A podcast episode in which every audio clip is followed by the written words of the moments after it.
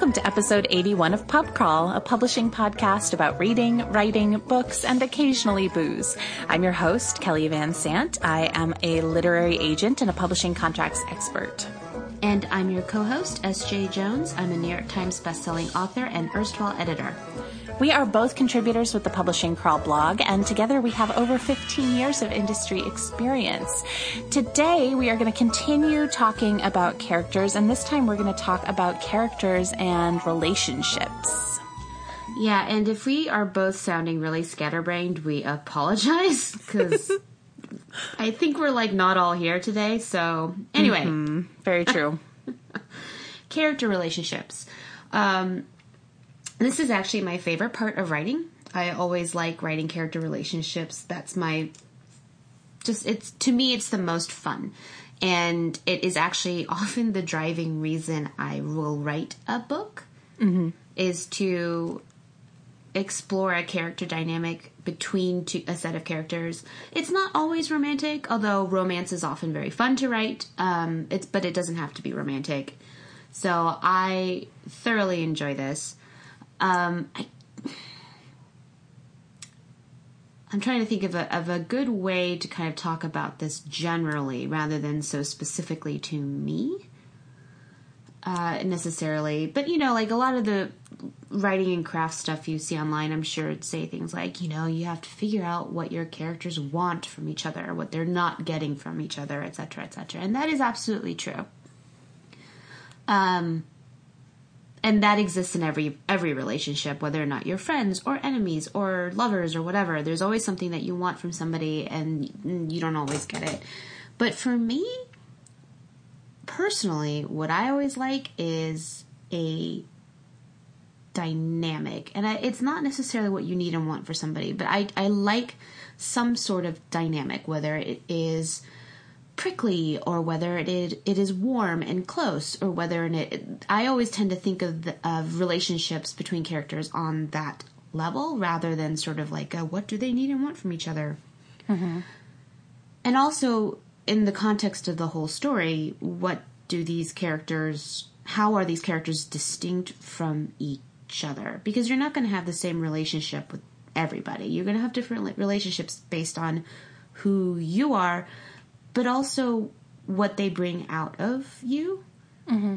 um, and who they are, etc., etc. So those are kind of where I start with with character relationships.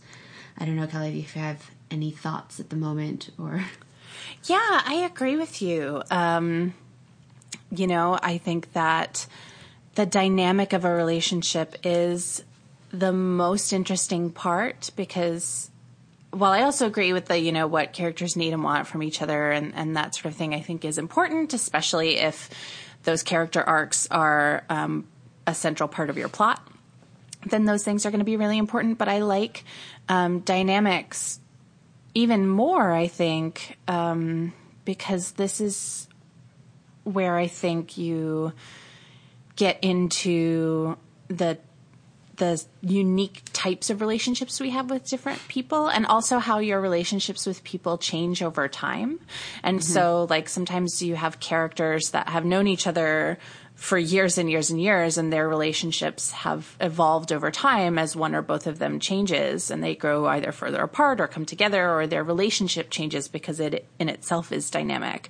And so I think um, that is really interesting. I just read a manuscript that had two um, girls who were best friends and had been um, friends for you know their whole lives, and their relationship was changing because one of the girls was changing in a way that the you know the main character couldn't relate to. And so she was like i'm trying to hold on to this relationship that i have with this person but this person is different but they're still the person who's been with me through all of these things. And so there was a lot going on um, in those character interactions, and it was really fascinating and wonderful to read about. Um, so yeah, I think I like I like your phrasing of the dynamics of the characters opposed just to what they want from one another.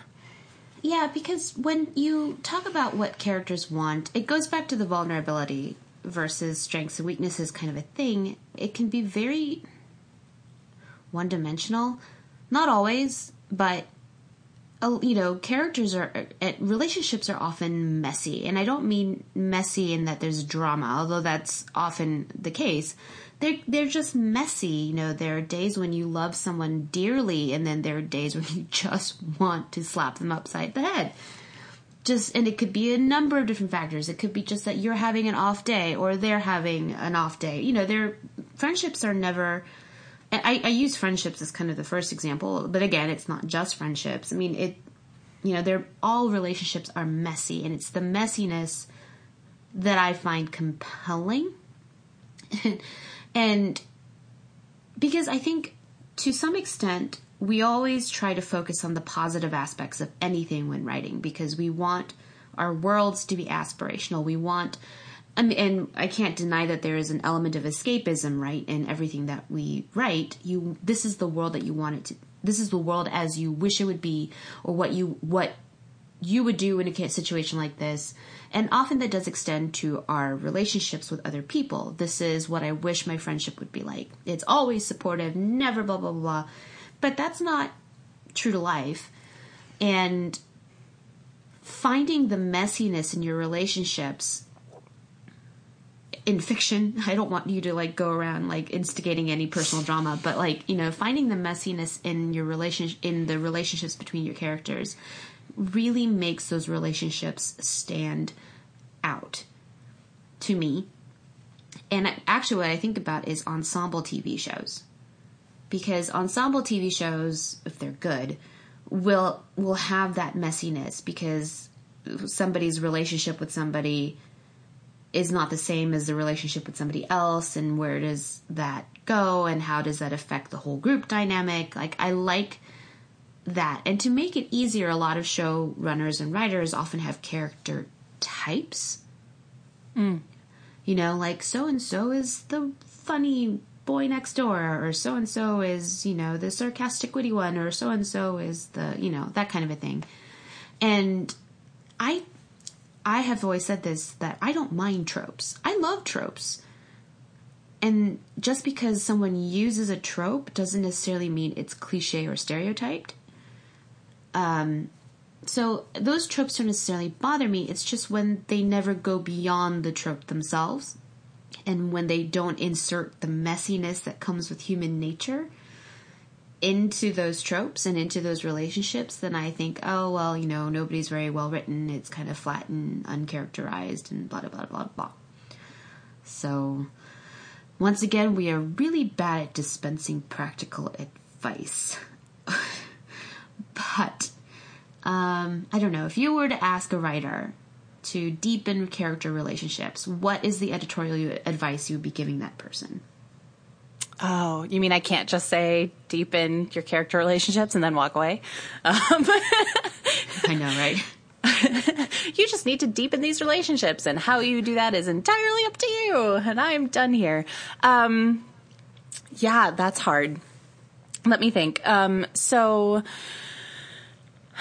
I think part of deepening character relationships again goes back to um, vulnerability and interiority of each individual character and making sure that you know how each character is feeling at any given moment in that interaction and then you can kind of look at that and and draw that out in the interaction itself. I mean, there's um, JJ and I earlier in the year or last year rather, because time flies and it's crazy. um, we were both obsessed with uh, this television show on Netflix called Glow, and I hope you oh, guys all watched it because it was awesome. But the central relationship in that show are two women, um, Debbie and Ruth, who were best friends, and Ruth slept with Debbie's husband, and now their friendship is broken and they're both on this wrestling show together. Um, and there's a scene about in the back half of the season where um, they've formed kind of a, a not cordial, but a truce in their working relationship where they can bear to be in the same room together. Um, and they're at a function and they're at a bar, like at the bar getting drinks. And there's like a moment where the tension that's existed between them for the whole season melts away because they've been friends for so long and they fall for a moment back into this like comfortable, mm-hmm. like, I know you and you know me and we know how to be together as friends. And they have this beautiful scene where for just a moment, all of the things, all the ways they've hurt one another kind of recedes as they have this one conversation. Um, and then they realize like, even though we can fall back into this so easily, um, we're not healed. We're not better. This doesn't go away. And Debbie kind of says, you know, I hate that you've made it impossible for us to even have a normal conversation anymore. Mm-hmm. Um, because she, you know, it all comes rushing back and she remembers. And in that one scene, you get so much amazing character work because you see this is how we used to be. This is the way that we used to care about one another and how easy it is for us to fall back into this. And yet there's all of this stuff now that's pulled us apart that isn't going to go away, that needs to be dealt with, and we're not dealing with it. Um, and there's just so much emotion and nuance wrapped up in that one scene. Um, and I mean, of course, every scene isn't going to be that laden with meaning and subtext, but uh, I think when you consider you know, all angles of an interaction, these characters' history, um, what they've done to one another, the good and the bad, where they're at in that moment, you know, what their moods are like. Um, and you consider all of those things when writing the scene, that will kind of bring life into what you're writing, I think. Yeah, I love scenes that showcase char- the messiness of characters' relationships with each other. And depending on the sort of book you write, but it, it can exist in any book, really. Um, I think taking the time in between a lot of relentless action to do that does give the reader some breathing room, and it also gives you reasons to care or root for them. I think this is the thing I find fascinating about, particularly now I'm going to turn from friendship in particular to uh, romance. The concept of shipping characters. And I grew up in fandom, so that's a term that's pretty familiar f- for me. And it is honestly kind of how I relate to books, to be honest. Like, who are the characters that I'm going to ship the most in this it doesn't even have to be mo- books really. It could be movies, it could be TV shows, it could be anything. Like who are the characters that I really want to just form a connection. It doesn't actually have to be romantic. There, you know, there are times like in Glow. Like by the end of Glow, I was like, why can't you just be friends again? oh, it's. I mean, it it is so realistic because of of the thing that Ruth did. Why it would break up this incredibly close friendship, but you can also see because you've seen throughout the show, despite the tension, exactly why they were friends in the first place. It just makes it, you're just like, why? um, and I, you know, it, it, I don't actually know why I ship characters the way I do sometimes, because sometimes it just happens. All right, I'm going to out myself now as a Reylo shipper, as they call it, from the new Star Wars trilogy. I love Kylo Ren and Rey. I do and I don't. Like I love this dynamic to their to their relationship. I don't even necessarily like that. It, I don't even want it to be romantic per se. I like the what I think TV tropes would call yay. Um, and I also like basically like I want her to make out with him and kill him possibly at the same time. It's kind of like my feelings about this pairing for the most part. Um, and I don't know why it is that I ship them particularly aside from this this feeling of potential. And maybe that's really what it is. It's the feeling of potential that the movies have given me or not giving me. The other the other care the other couple I ship in the new trilogy is Finn and Poe. Um, well, yeah, I think, obviously. Uh, so I think it creating potential between characters is actually pretty difficult to do. And it requires a lot of I, I don't want to say manipulation, but essentially all writing is manipulation. So, it, mm-hmm. um, but it, it does require careful balancing on the writer's part to show the parts where your characters will fit together, even if the characters themselves have not realized that yet. Mm-hmm. And I don't know how to build it. I only know that it exists and that it shows up sometimes or it doesn't. Like, you know, people who've read my book, some people really love the romance, some people did not. And, you know, uh, sometimes that comes down to per- personal preference. You can ask me and Kelly about Zutara versus Kataang. We, we have different Zutara opinions. forever. Yeah, no. um, so it obviously comes down to personal preference, Mm-hmm. and also it could, and the personal preference often comes to I can intellectually see why people ship certain characters, even if it doesn't resonate for me. Mm-hmm. And creating that potential obviously comes through their interactions with each other. It comes through uh, the decisions they make. Often, the choices characters make reveal much more about who they are uh, than what they say or even what they do. Because what they do may run counter to what they actually believe or want to do. Um, so their in- interior mind is at conflict with the actions that they have to take. But the decision that they've taken to you know carry out this action that says a lot more about a character and how does that butt up against the character that you're trying to develop a relationship with. I know i'm probably rambling. Sorry you guys. Um i don't know about potentiality between characters. What makes you cause what makes you ship something? Why do you ship zutara?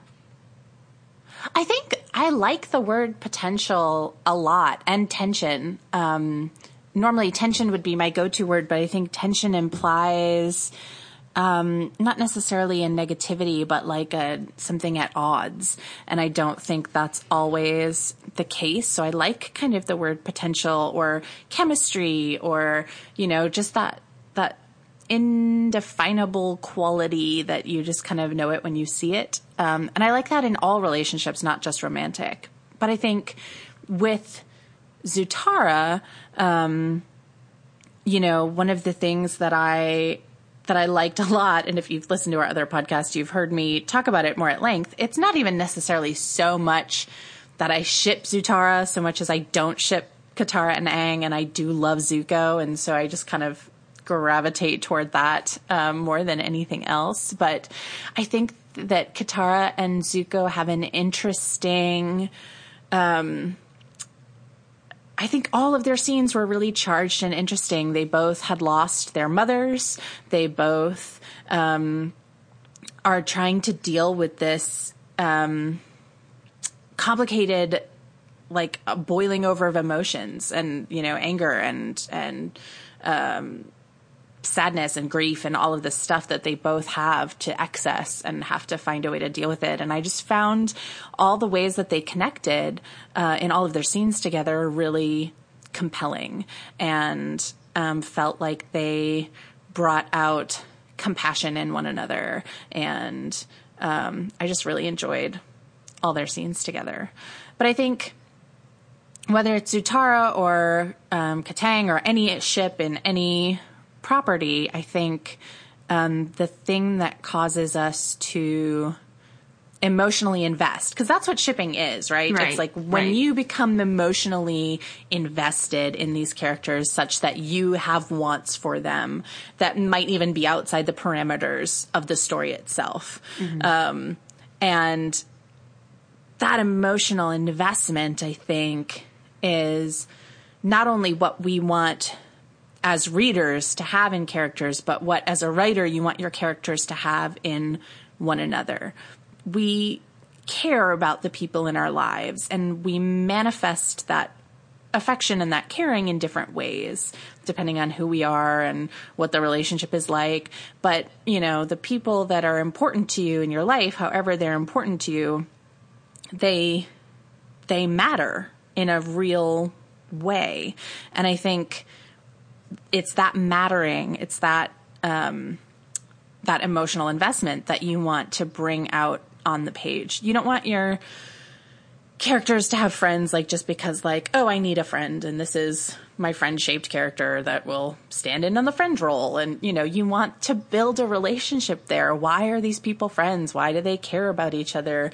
Why are they important? Um, this is a one of the reasons why um, the instant love trope or like the fated star-crossed sort of a love thing is not interesting to me because um, for me, all those elements there of um, building up and becoming entwined in one another's lives in real nuanced ways don't often present themselves in those tropes.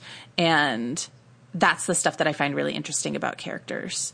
And so that's not to say you can't have that stuff with instant love, but I think instant love tropes often become about the fatedness and the doom of it and the inevitability and the destiny and like all these really big concepts and less about the two individual people. And sometimes I almost feel like it doesn't matter who the couple is as people, they're just, they're, they're, you know, being swept along by fate and they could be anyone and their story would be the same. And so that to me is less interesting than learning why it is that two people choose to be in one another's lives. Yeah, I'm not a huge fan of the fated love trope either. Well, I don't know. I of course never say never, right? You, I'm sure I could oh, yeah. always think of an example to that disproves my general rule, but I think for a lot of that, not a lot. Sometimes a fated love for fated love trope, the tension comes from the fact that they cannot be together or that there is something keeping An them obstacle, apart yeah. or um, it's often why I dislike Romeo and Juliet sort of narratives. And not that I dislike them universally because there's always like forbidden love stories that I love, of course. But it's the obstacle rather than there's like more of an external obstacle rather than like some other reason that these characters can't be together right now that seems to overtake the whole narrative. I mean, I've never cared about either Romeo or Juliet being together, you know, in the play. And no. so it was never really that interesting to me.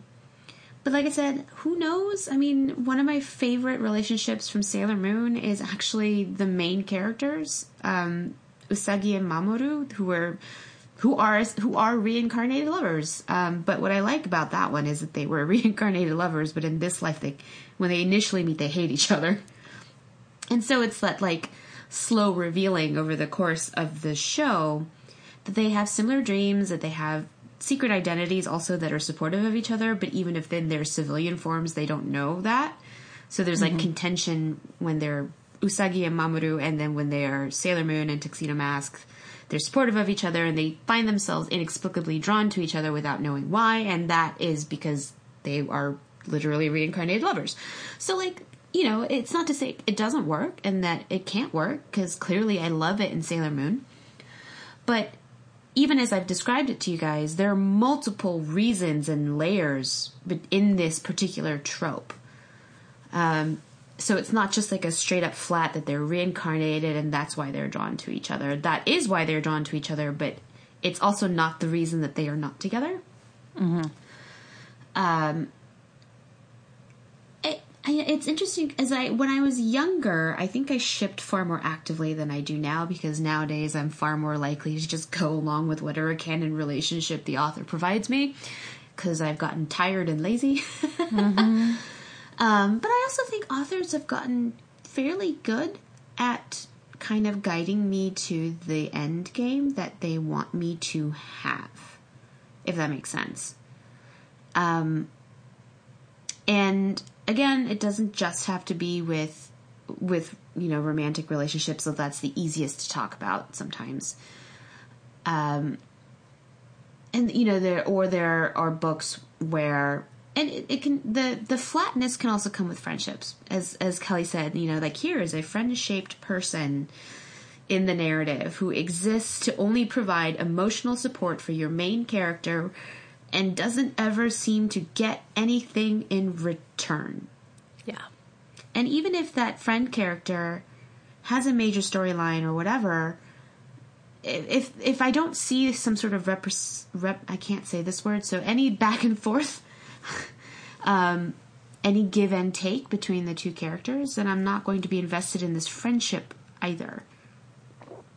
And it's like with you know, again with Harry Potter, you have Ron and, and Harry was really the first friendship that you see in that series, and she's really and J.K. Rowling is really good at making you root for them as friends. You know, Ron is excited to meet this kid who has no idea that he's the last son of a really well known wizarding family. Um, he's excited that he kind of knows more than somebody for once, you know, and, and Harry is grateful that someone else can kind of show him around. And so that's kind of like the initial connection that they make.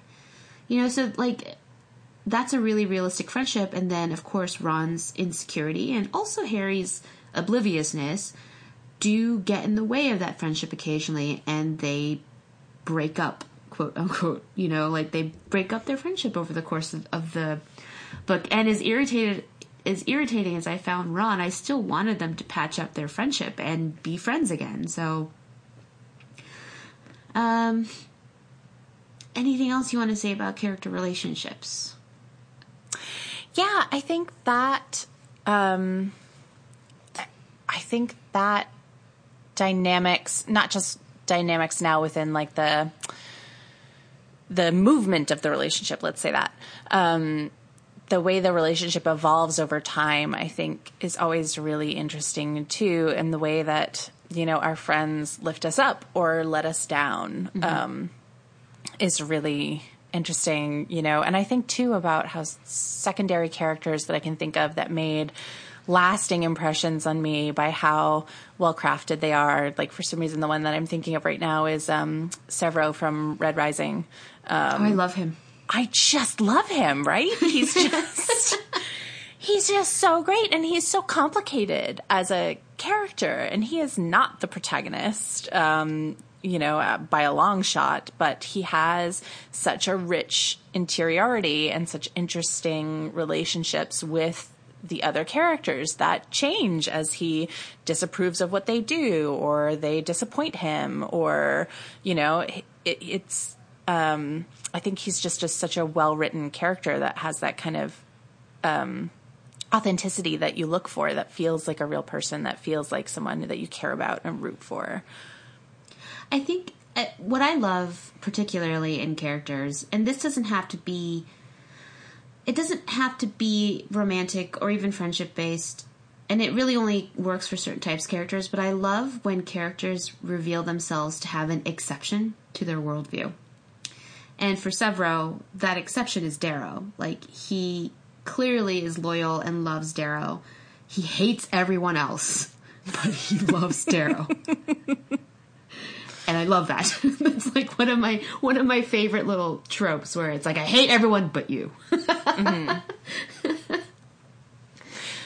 Yeah, and I think it's interesting, you know, like you see um, how your characters are when they are among their equals, you know, people who are on their level, um, and how they react to those people versus you know, how they react to people above or beneath them. And I don't mean necessarily, you know, class or anything else, but I just mean like when you have people that are well matched, um, that is something that I think makes a big difference. I think that's one of the really big complaints about Ron and Hermione is that opposed as aside from Ron just being not great in that that people just feel that they're not well matched that she is so he's not her equal um, and that she has to bring herself down to another level to kind of meet him where he's at and people don't find that as compelling as two people who are equal and can dish it out kind of the same way they can take it and meet one another head on that was a tweet i had made because i was like do you ever mourn a character that could have been yeah. rip ron weasley chess strategist, like chess master and potential Wizarding War strategist, book one to book two. Like, oh yeah. where did Ron's chess playing ability go? Yeah, I don't know. I don't know. They just dropped all that. Uh, just all disappeared. And like he plays chess with Harry kind of like recreationally throughout the rest of the series, you know, like at Christmas or at the Burrow or whatever, whatever. But But the skills that make him a good chess player should translate Yes. to the way that he thinks about and solves problems in the real world, and they don't. no, yeah, because the only time you ever see him use his actual chess playing abilities is in book one, where there's that one of the trials that they have to do to get to the Sorcerer's Stone. And, you know, and they take place of the different pieces on the chessboard. And that's like a real active way where he's like overlooking the whole thing and he's deciding how to direct people. Where is that in the Yeah. rest of the series? Like, where is this ability to essentially marshal people and plan things out and strategize? Because Hermione sort of absorbs those skills from Ron. And Hermione and I, uh, Hermione, I love her, but she's really book smart and doesn't necessarily like in the first books anyway. She's really smart, but doesn't necessarily have any common sense in that kind of that sort of strategic way that Ron is supposedly sup- sh- supposed to have. Um, but then as the book sort of went on, Ron just kind of became Yeah, he becomes yeah he becomes the comedy mule, and he becomes the Wizarding World info dump translator. yeah You know, because because Harry and Hermione are not didn't grow up in the Wizarding, Wizarding World, so anytime they need to understand something unique to wizards, Ron is there to tell them what it is. Uh, yeah, and he loses kind of that aspect of his character, which is unfortunate. No, and I would have been and like also I'm sort of biased by like a lot of fanfic I remember reading when I was younger, like in the period of time when when there was more when there were years between the books coming out as opposed to them coming out in a year, there was more time for a lot of writers to essentially insert their own versions of the story and a lot of the fic- fan fiction I remember reading when I was younger really had Ron as this like really smart like strategist and, and, and there's a part of me that's like but there, it could have been so good What we could have had. yeah Yeah. Uh, I'm trying, is there anything else at the moment that we can think of in terms of character relationships of course I could always bring it back to Dragon Age if you guys want because I'm always willing to do that Yeah, I don't know. I mean, I think that um, sometimes this is something that I see sometimes in books where a writer has their main character really well figured out. And so they know this is how my main character reacts when they're angry. This is how this main character reacts, you know, when they're calm or whatever else. And they've got this clear picture of this person and their behavior. Um, but they don't account for the way that changes depending on who else is in the room or who the protagonist is talking to or who they're arguing with. Nobody behaves the same way all the time with everyone. Even if you have impulses, you know, even if your impulses when angry are to lash out, you'll lash out in different ways about different things depending on who you're talking to. And I think that kind of nuance is important. And that's kind of ultimately what we're trying to talk about when we talk about the importance of character relationships. Um, that, you know, that you change when you're with different groups of friends. You change when you're with friends versus family or different family members. You know, we all are a little bit of a chameleon in that way where we amplify certain parts of ourselves around certain people and suppress them around other people. And the same thing should be true of your characters. Even if your character is, you know, at their core, this same person, um, they're going to behave differently with different people. And I think that's really what you should be aware of um, when you're writing. Yeah, because if everyone if they react the same way to everybody, then there's none of that messiness that I've talked about that really Yeah. makes people seem realistic and leap off the page to me. So basically our advice just boils down to make it make it a little bit messy. Yeah. It's kind of that's it. you know. Um, so if we want to wrap up, wrap that part up, why don't we talk about what we are working on? Um, I am almost caught up. Yay! I didn't catch up when I said I would, but I'm almost caught up. I only have 44 queries left from 2017, and I have seven manuscripts left down from the 16 that I had, I think, the last time we recorded. So, Dang, girl. yeah, really close, really, really close to catching up. Hope to be totally done with 2017 at the end of the week. So that has been my sole and total focus. How about you? Uh, I am in the throes of a just a manic phase, and for me, being manic means I can't concentrate on anything um, at all. I'm bored all the time, and it's terrible because I can't like force myself to sit down and concentrate. I can't even sleep or nap because at least that would pass time. If I could nap, I could pass the time. So what I've been doing a lot is um, kind of cleaning my, ha- my house, and by cleaning my house, I just mean I just like moving things around. Not actually putting anything away, not actually straightening things up, not actually doing anything. I'm just like moving things around. Um, but in in my moments of clarity, when I can write, I am working on my Guardians book, my first Guardians book, and also I got finished copies of Shadow Song. I saw. So uh, can't believe the book is supposed to come out in like two weeks, three weeks, something ridiculous. And I just I'm like, oh yeah, it's a book that's coming out.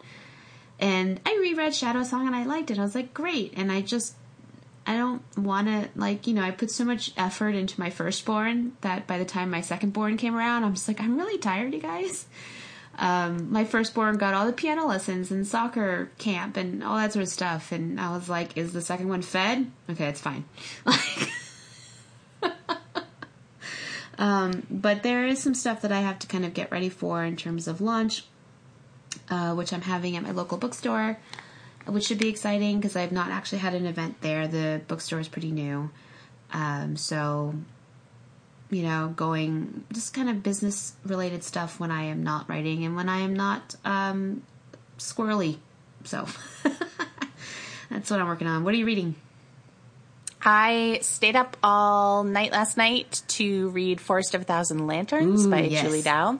I had got it from the library a couple of months ago and was so excited to read it, and then somehow the entire month had passed and it disappeared uh, from my library queue without me actually opening it up and starting it. So that was really depressing. And then I, I had to get back on the wait list, so I had to wait like another I don't know four or five months. Um, but I finally, finally forced myself to sit down and read it last night um, and make time for pleasure reading, which I'm trying to do this year. It was so, so good. Isn't it? It's Um, great. I love it. really is. You know, I I love the concept of villain origin stories, and I think they're very difficult to do well.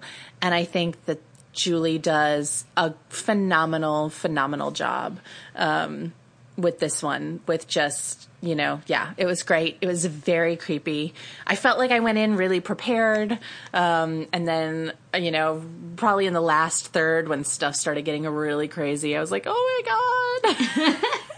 And it was so creepy and wonderful and she's just um she's just it's a great great book and now i'm all excited because the next one comes out this year but not until like october or something Yeah, so, unfortunately, it'll be a while.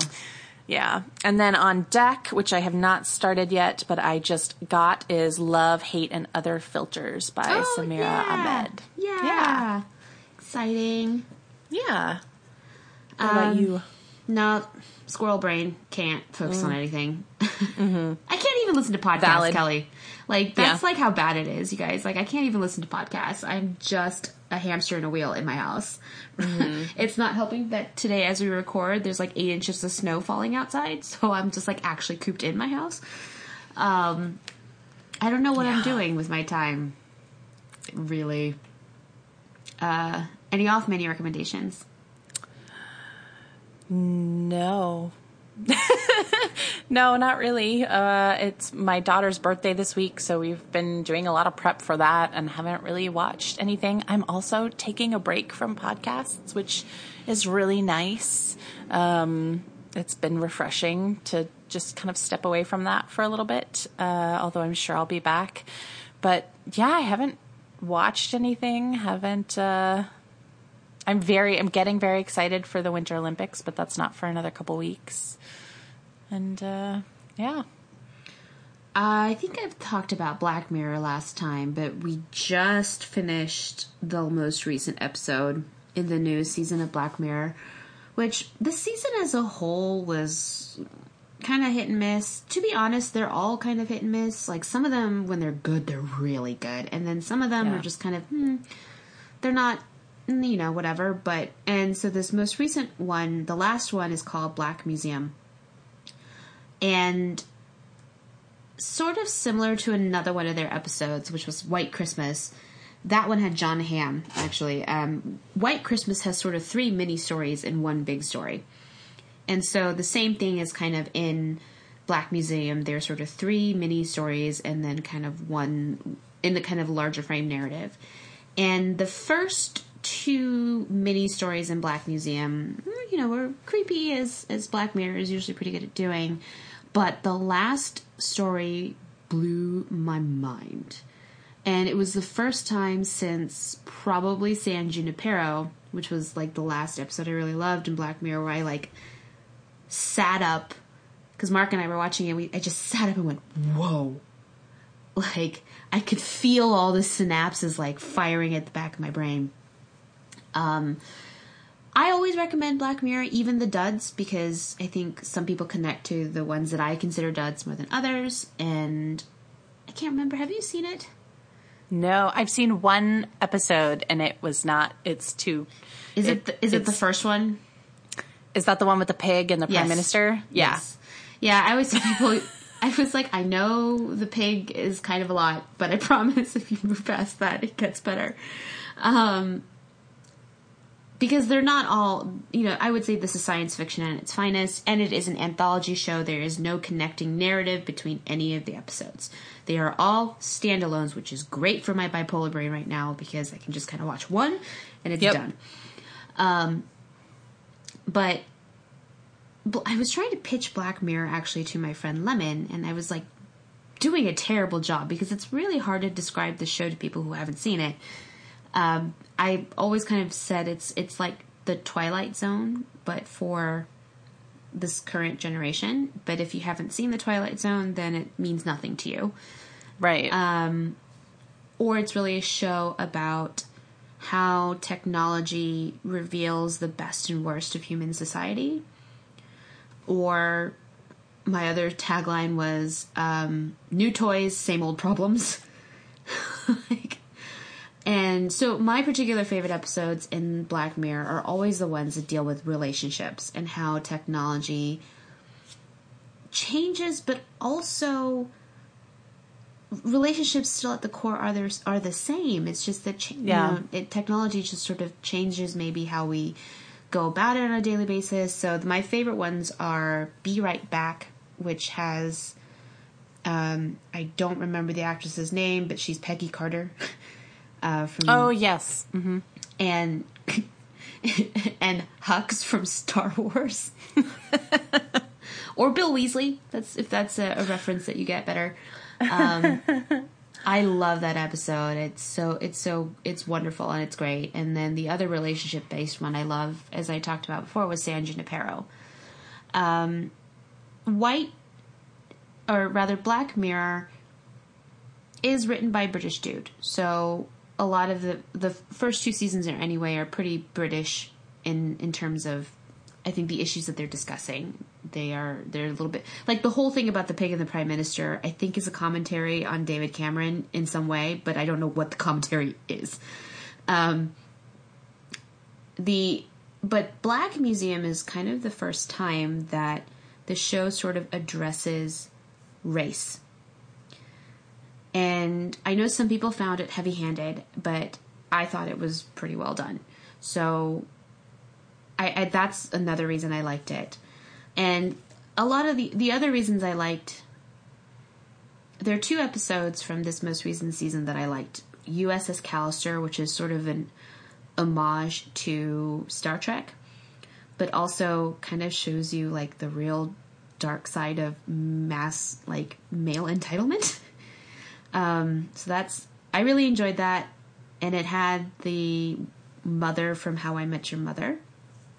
Um, and then all the ones in the middle were kind of mm, hit or miss, and then Black Museum. So again, I it's really hard to pitch this show to people, but I do promise you do not have to watch them in order. So do not watch the first episode because that's the one most people stop because they're just like, I don't want to watch it anymore. nope. Nope. I was officially done. they're not all like that, I promise. I promise. Some of them are even happy. Like, some of them actually have happy endings. Um, so that's my one big off menu recommendation. I tried to go see The Shape of Water, but again, I have no attention span. Mm. But I really want to see it. I mean, it's like totally up my alley, so I know I'll love it. But I just no attention span for that either. Um, can't even play video games, you guys. So I'm, you know, I'm in that hell where I can't even talk about Dragon Age. Although I was talking about Dragon Age with my friends. I went to a um, a con this weekend.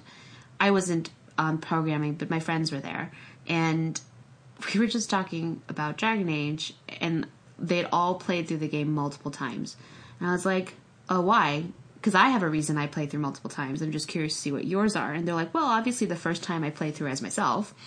And then all the subsequent times I play through as a different character that I've created to romance the characters that I didn't create, that I didn't romance the first time. And I was like, that is exactly how I play too. um, but yeah, I can't even, I can't even sit in front of my console and, and pay attention to that either. So that's where I am. I'm in hell. It really mm. sucks. Um, yeah, so I think did we we had a couple of questions from last time. Yeah. And I don't know if anything new came in.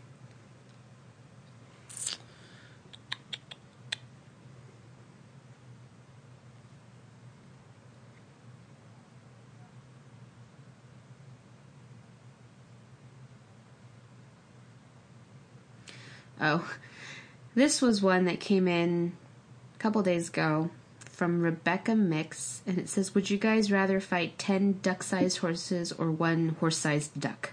Assume all are trying to eat your soul." Ten horse-sized ducks. No, ten duck-sized horses. Yes. I was like, wait, what? No, no, no, no. Ten duck-sized horses, little horses, ten of them. I'll just kick them. Yeah, I was gonna say ten little ones. Yes, I would agree. Yeah. So that was fairly easy. And then another one was in also from Rebecca. In times here you find yourself stressed, hopeless, in a bad spell, is there a quote or an activity or a thing that helps bring you peace, comfort, and helps you remember you're going to make it through? Mm. Um, I have comfort reads that I pretty much will turn to at that time. I don't think there's a specific quote. I'm not really a quote person, um, but I I do comfort myself with familiar narratives. I got a couple TV shows or movies and a couple of um, books that I call my comfort reads or watches, and I'll kind of retreat into those for a little while. Um, what are your comfort reads? A Harry Potter. Um, obviously, Little Women is another one.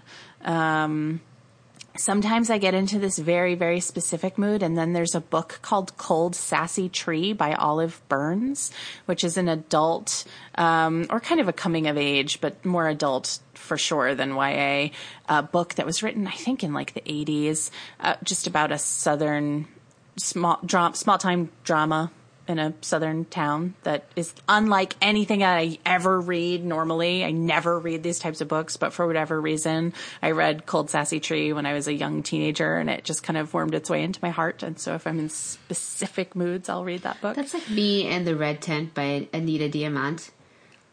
Like, it's not normally a book that I would pick up, and it's even not all that like light and fluffy. Like, it's not light and fluffy at all. But I do consider, yeah, no. I do consider that a comfort read. Mm-hmm. Yeah, uh, that's exactly like this. Yeah, this is about the summer that a boy is like 15 and his grandmother died and his grandfather married someone that the family finds unsuitable and there's just all this drama and growing up and first love and death and heartache and it's very good. but not my usual. But yeah, I would say I just kind of turn back to certain things. Not so much music anymore. When I was younger, it was certain music. Um, you know, and and I think that um, that yeah, I kind of retreat into comforting things and blankets and and a few small specific people and uh, and just kind of write it write it out when I can. For me, it's a little bit different. Being manic or depressed, I know is a thing that passes. That's just 20 years of living with this. So I know myself. And it also depends because, as I've confessed you guys, I can't concentrate on anything right now. So the only thing I'm doing right now is just spinning my wheels and cleaning my house. I often actually find that small, repetitive movements or activity is very, very soothing. Things that don't take a lot out of me, even mentally, but just enough to keep me from being bored. So things like um, the 2048 tile game. I can play that kind of all day when I'm in a period like this just because it passes time and I it I don't have to think so hard about it and mm-hmm. I don't have emotional investment in it the way I do other video game characters.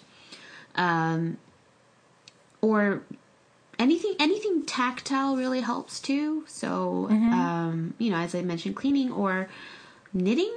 You know, I used to knit a lot, and the repetitive motion that comes with knitting I find very soothing, and also it actually helps me focus on other things.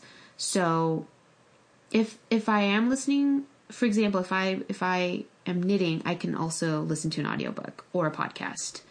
But what I used to do when I'm not such a in a squirrely brain mood, uh, what I would do was I would listen to podcasts while I was doing other things, like while I was running errands, while I was going to the grocery store, when I was at the gym, I would be listening to a podcast. But I can't do that when I'm manic right now. But if I am knitting or if I'm otherwise doing something small um, and tactile, then I can focus better. Mm-hmm. Um, when I'm depressed, it often naps. yeah, sleep is huge. or or I can read more when I'm depressed. So again, comfort reads um, are something. Though most of my comfort reads aren't that fluffy. No, I I find that I almost gravitate toward more, you know, darker things. Um, yeah, I look for catharsis. This is the thing yes. about the Red Tent is that it's not a light and fluffy book by any means, but there is definite emotional catharsis by the end of this book and mm-hmm. that is what is comforting. So it's like no matter how terrible things get for the character in this book, it I know it has a happy ending, and I also know that that happy ending is satisfying to me. Hence, why I consider it a comfort read. The Kushiel's Dart books I also mm-hmm. find comforting. Um, I don't know if I have any movies really, though. I'm not really somebody who watches a ton of movies for comfort. Yeah, I have more TV shows, I think, than movies. Um, like what? Buffy was always a huge one. Um, My So Called Life is another one that I will watch uh, if I'm feeling really depressed and want comfort. Um, you know, there's I think that for me, there's a difference between like rereading, you know, like comfort reads and that like, oh, I reread this and I love it. And I, you know, the fluffier kind of stuff um, that you were talking about. But then like if I'm really struggling and having a difficult emotional time, I do think I look for that catharsis. Um, and, you know, and that's often when I will end up binge watching shows I've never seen before. Like I had one really bad year when I lived in New York still and I was briefly unemployed. And that brief period of unemployment happened to coincide with a really bad um, bout of depression on my part. And I think I watched something like eight or nine television shows all the way through that's when I first watched Buffy. It's when I first watched Angel. I first watched Veronica Mars. Then I watched um, all of the seasons of Lost that I hadn't seen up until that point, so that I could get caught up. I watched 4400 I, I, just i would watch anything. I was like does it have a million episodes? I'll watch it. And then and then i would just sit there and i would just absorb vast quantities of television. But it was never sitcoms. It was never anything to try to pull me out of those moods. It was always i wanted to burrow in. And so it was just dramas and sadness. I did that with Battlestar Galactica, actually. Yes, Battlestar Galactica was one of them too. Um, and like the thing about Battlestar Galactica, it is kind of inextricable from that brief period of time when I was unemployed in New York, and it was like the middle of winter. I think I was doing my internship at Writer's House, but I didn't have like mm-hmm. a steady flow of income. So the days when I wasn't at Writer's House, I, I and I, I literally don't think I left my couch. I don't even think no. I showered for no. like five days. I just binge watched all of Battlestar Galactica, even after it got weird. Like mm-hmm. the third season of Battlestar Galactica is bizarre. yep, and you're like, I'm, I'm in too deep. I gotta keep. I, I gotta keep. I gotta just push through, go to the other, through to the other side. Because like when Lee or when Apollo shows up in a fat suit, you're just like, why? Yeah. Yeah.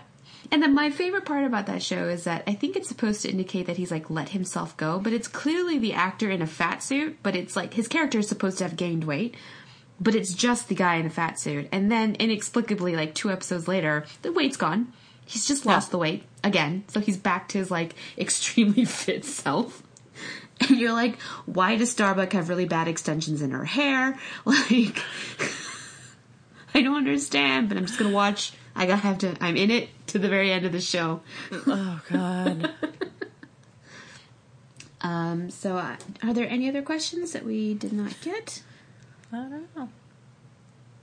Those were kind of refreshing. Not about publishing yeah, not necessarily. About publishing related things. Which we'll we answer anything. Yeah, you can ask us anything. it's fine. Um, we did get. Well, we had a couple of reviews that we did not read mm-hmm. the last time, so Kelly, you can do the honors. Yay! Uh, you guys may or may not be able to hear my cat, who is sitting at my feet meowing discontentedly. All right, let's find the latest review.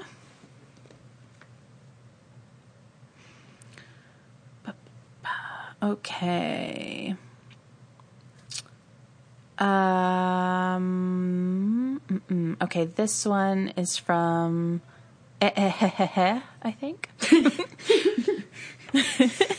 the absolute best. This podcast is my favorite podcast. I've listened to every single episode and I feel almost as excited to hear a new episode as I imagine Kelly does when she sees there's a new review. You must be pretty darn excited then. The, com- the combined knowledge from their experiences gives you unique insight into what it's like working in the publishing industry and make this podcast a must listen. Both ladies are brutally honest and do not shy away from more difficult topics. From writing Story 101 guides on tropes and archetypes or breaking down contracts or how to deal with becoming a public figure as an author, the Pub Crawl podcast has it all. Kelly and JJ are incredibly charming. And every time I listen to a new podcast, it feels like catching up with old friends, friends that are far more knowledgeable than I. The sound quality is also pretty solid most of the time, with only a few minor exceptions from technological hiccups. I've learned so much and am grateful to that but I've learned so much and I'm grateful that this is a resource that I can come back to. And also, I've gotten plenty of fantastic media recommendations through this show, whether books or otherwise. Thank you, ladies. You are both the best. Oh, well, thank you. I love your username. it's great. Yay! It's the exact sound I'm making right now.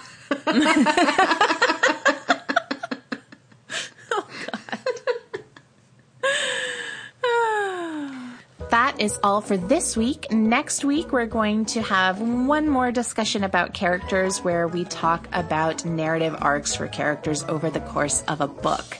So, as always, if you want more, please subscribe via iTunes, Stitcher, Podcast Pickle, or your podcast provider of choice.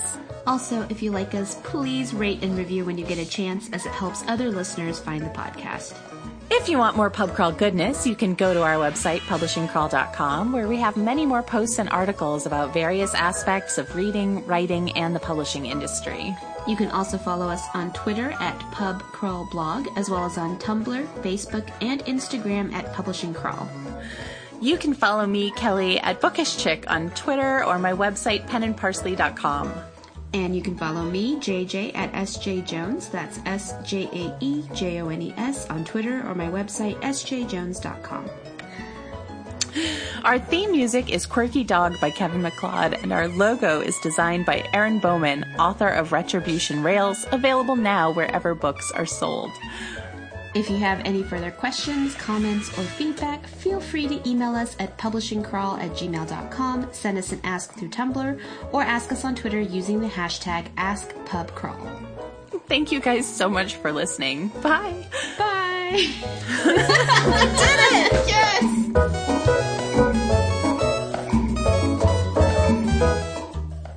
I have managed to get a zit right on my earlobe. Oh, I've had one of those before. It What sucks. What is this? I don't know. I had one inside my ear once. Oh, oh.